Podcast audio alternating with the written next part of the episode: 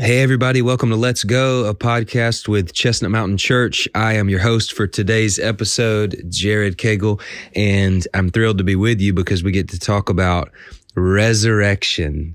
Sunday was Easter Sunday, and we talked about the resurrection of Jesus and we celebrated it. If you were there with us, you know that we had a party in the house. If you, if you missed us, I hope you had a party wherever you were because we have reason to celebrate. Jesus is alive. Pastor Brian talked on Sunday about how everybody responds differently to the resurrection.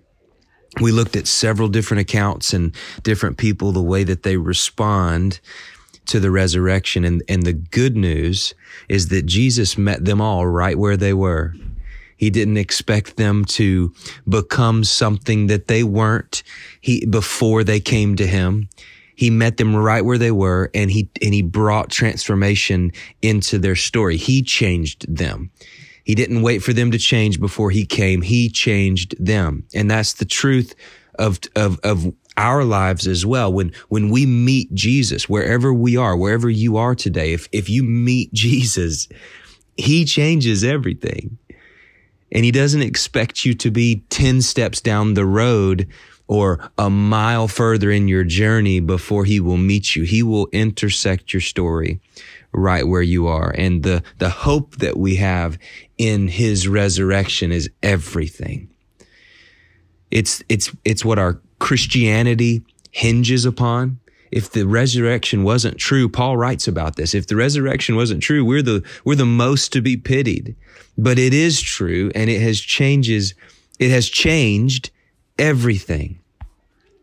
And this is a beautiful picture as we look through all of the different resurrection accounts from the different gospels. We see that people came to the knowledge of the resurrection in much different ways. But the one thing that, that we saw that was in common is we've got to slow down long enough to recognize what God is doing. The more we walk with Him, the more he reveals who he is to us. He's walking with, he's walking next to us. He's close to us. But are we walking with him? Are we slowing down long enough to recognize what he's doing? If we don't slow down and pay attention, we might miss it. We can reject the resurrection and pretend it didn't happen. That's a reality in our world today and in, in history past. We see that people reject this resurrection. And the question today, the question that Pastor Brian put on the table for us is, what have you done with the resurrection? How, how has it affected you? And what have you done with it? We need to we, we need to take this question seriously every single day, not just one time a year, not just on Easter Sunday.